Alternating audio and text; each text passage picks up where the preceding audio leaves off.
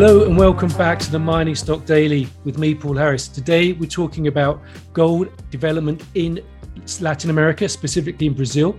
And for that, I'm joined by Louis Pierre Gignac, President and CEO of G Mining. Good morning, Louis Pierre. Good morning, Paul. Now, you've just announced a financing package, uh, a total of 481 million US dollars to fund the construction of the Tocantinzinho gold project in Pará State, Brazil. Congratulations there. Um, some uh, notable, notice, notable things in the, uh, the, the package. You got a, a, a, big chunk of money from Franco Nevada, so that must be a, a, huge endorsement for the project. So tell us a little bit about uh, the finance package and the various different components of it, please. Yes, absolutely. Um, obviously, you know our objective with the financing package was to really put full funds together to go through the full construction of the project and, and reach commercial production. Um, you know, we were trying to avoid doing it piecemeal, announcing things as, as we got things locked up.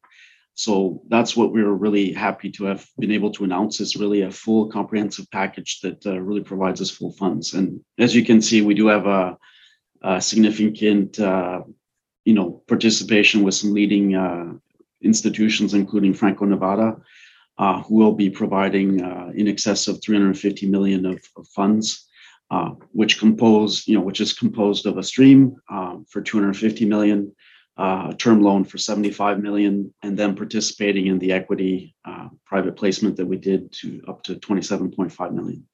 So definitely uh, a strong endorsement from Franco Nevada. we're happy to have them as, as a, a long-term partner as well as we keep growing the business. Okay, you also got investment from La Mancha, which is a La Mancha Investments, which is a very big uh, institutional investor, and Eldorado Gold. Um, tell us a little bit about their their what, what they're investing in the company for. Yeah, um, obviously we we acquired the project from from Eldorado. Um, so you know from our initial acquisition, we paid them 20 million cash, and they took 19.9 percent in, in the company at the time of, of the acquisition. Um, and they did have participation rights in any financing that we would do. Um, so in the case of Eldorado, we were happy to have them continue investing. Uh, so they essentially ended up returning the 20 million we paid uh, in cash to them as part of the acquisition and taking additional uh, equity investment in the company. So are they maintaining their 19.9? Uh, they'll be just below 19. They will be around 17.8% pro forma.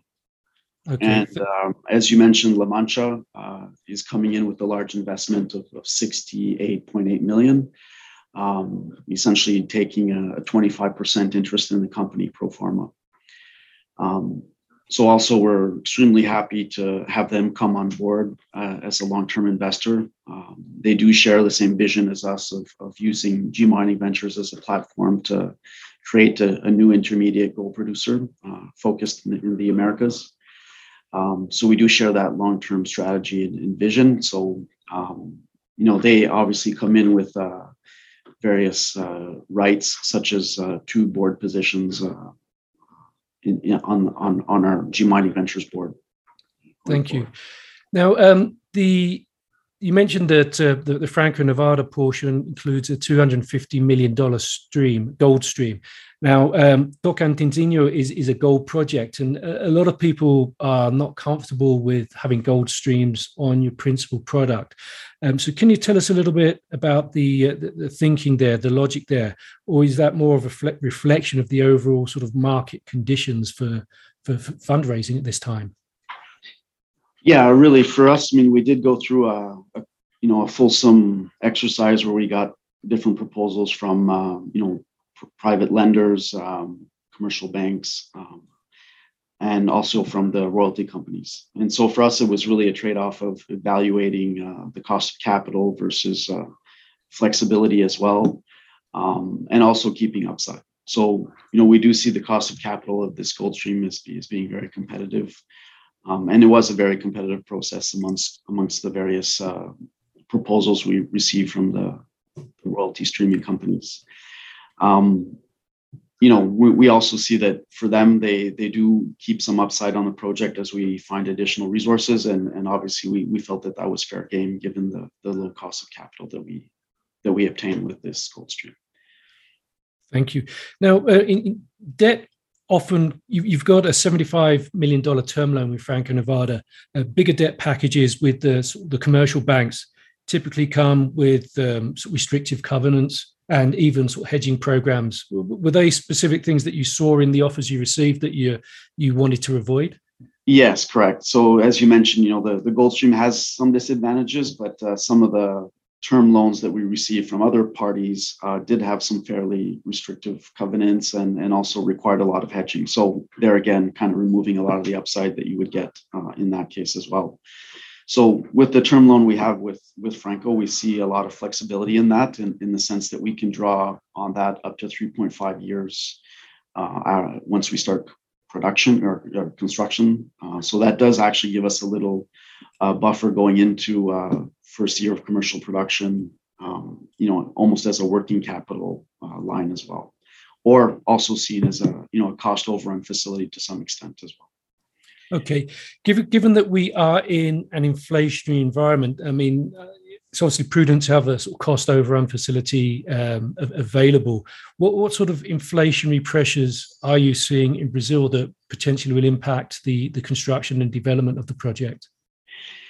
Yeah, and that's a very good point. Obviously, um, you know, with this financing package, we we are actually, you know, putting sources of funds together that provide us with a cash buffer of, of 43 million.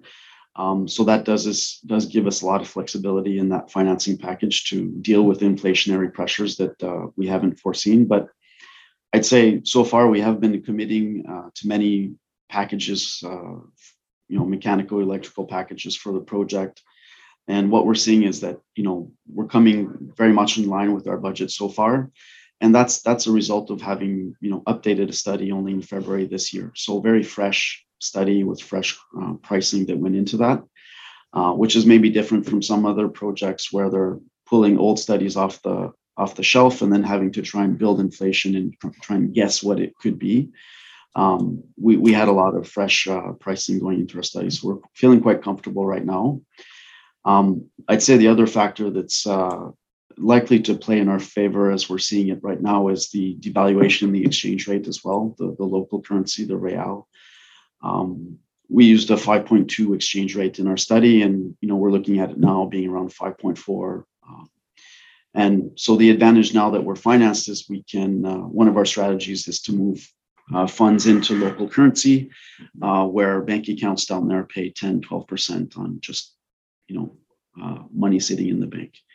Um, so that'll give us a, essentially an effective exchange rate that's much more favorable, and um, that will, in in itself, also help us deal with local inflation. Okay, thank you. Now, now you've got the finance package in place. What are the next steps for the project and uh, going towards construction development? Yeah, so right now, I mean, that was definitely a, a, major milestone for us was to get the financing package in place, and you know, also in the context of a, a current market that isn't very uh, strong for raising equity and, and, and financing projects. We're quite happy with the outcome and having pulled it off in, in this kind of weak market. Um, so as we move forward now, really our next phase is to make a full construction decision. Um, so we expect to do that in, in the coming months. Um, as part of the project, we've requested uh, LI extensions or you know, construction permit extensions um, to cover the the time frame of the project. Uh, so we do expect to get that in, in the coming months, and that'll be the last kind of uh, requirement that we need to to go uh, issue a, a, full construction decision. And then the hard work really starts. Yeah, like usual, as every time you hit these one of these major milestones, and, and it took a lot of effort to get it across the line, then it's it's like usual. The, the work only starts uh, starts at that point. But yeah, we look forward to to doing, you know, getting into the construction phase, and that's where we really where we excel. So, okay. And in terms of the construction, what are you looking at? 12 months, 18 months, and uh, um, production um, yeah. in 2024, would that be? Yeah, it's, so it's it's essentially a two two year uh, oh, two build year. out uh, with commercial production targeted in, in the second half of uh, 2024. Okay, and you, you, mentioned at the start of our, our conversation today that um, you know the overall the bigger plan of the company is to be a new intermediate gold producer in the Americas. This is obviously the, the, the first the, the first stone in building that uh, building that uh, new company.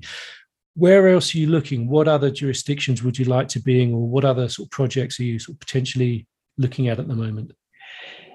Yeah, I'd say you know with with TZ being uh, construction ready, if you wish, we're we're very interested in looking at projects that are less advanced. So projects that need uh, additional drilling, uh, studies, and and permitting. So those would would be the type of projects that could fit in nice now into our pipeline. Create essentially to create a pipeline, so that once TZ is is uh, in commercial production, we can be focused on building another mine. Um, so in terms of jurisdictions, obviously we we think South America offers uh, some good good opportunities in terms of you know valuations and uh, ability to to transact as well. And there, there seems to be a lot of exploration projects moving towards that development stage in Brazil. Um, Brazil seems to be, you know, it's a much maligned jurisdiction, but it's a jurisdiction where exploring, developing, building mines, operating mines is very, very possible. Yes, I, I totally agree. I think you know we Brazil is is one of the best countries in South America. If you ask me, uh, they, there's a mining culture. Mining is really part of the economy, so um, it is a, a, very attractive place uh, to be looking for projects for us. Well, I look forward to hearing more about that as and when uh, a new deal materializes. Also, looking forward to the financing decision when that happens. Uh, G Mining trades on the TSXV under GMIN. Louis Pierre Gignac, President and CEO, thank you very much for joining us today. Thank you very much for having me. And that's all from me, Paul Harris. Join us for more from Mining Stock Daily soon. The information presented should not be considered investment advice. Mining Stock Daily and its affiliates are not responsible for any loss arising from any investment decision in connection with the material presented herein. Please do your own research or speak with a licensed financial representative before making any investment decisions.